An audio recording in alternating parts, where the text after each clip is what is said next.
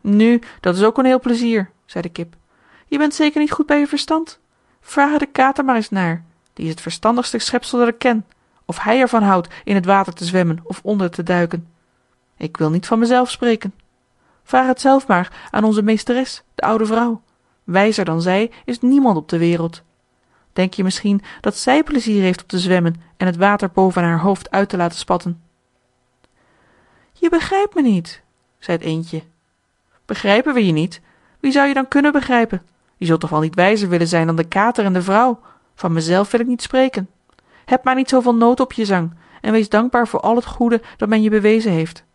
Ben je niet in een warme kamer gekomen en heb je niet een gezelschap waarvan je nog wat kunt leeren maar er is geen huis met je te houden. Het is alles behalve plezierig met jou om te gaan. Je kunt me gerust gelooven ik meen het goed met je. Ik zeg je de waarheid al vind je dit ook niet prettig en daaraan kan men zien wie zijn ware vrienden zijn. Doe je best maar om eieren te leggen of te spinnen of vonken uit je lijf te laten komen. Ik denk dat ik de wijde wereld maar in zal gaan zei het eendje ja doe dat maar liet de kip hierop volgen.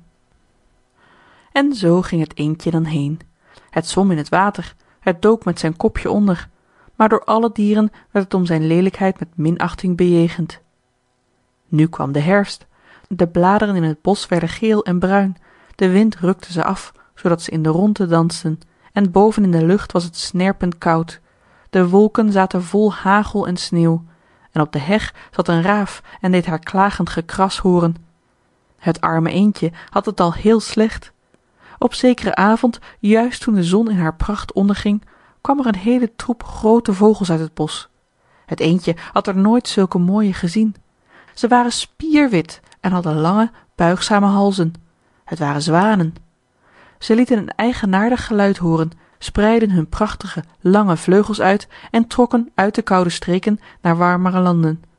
Ze stegen zoo hoog zoo hoog dat het het leelijke jonge eendje wonderlijk te moede werd. Het draaide zich als een tol in het water rond strekte zijn kop hoog in de lucht naar de zwanen uit en gaf zulk een luiden en zonderlinge schreeuw dat het er zelf van schrikte o het kon die mooie gelukkige vogels niet vergeten. En zoodra deze niet meer te zien waren dook het onder tot op den grond. En toen het weer boven kwam was het als buiten zichzelf.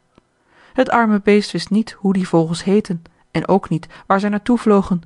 Maar toch liep het er hoog mee zooals het nog nooit ergens mee gedaan had.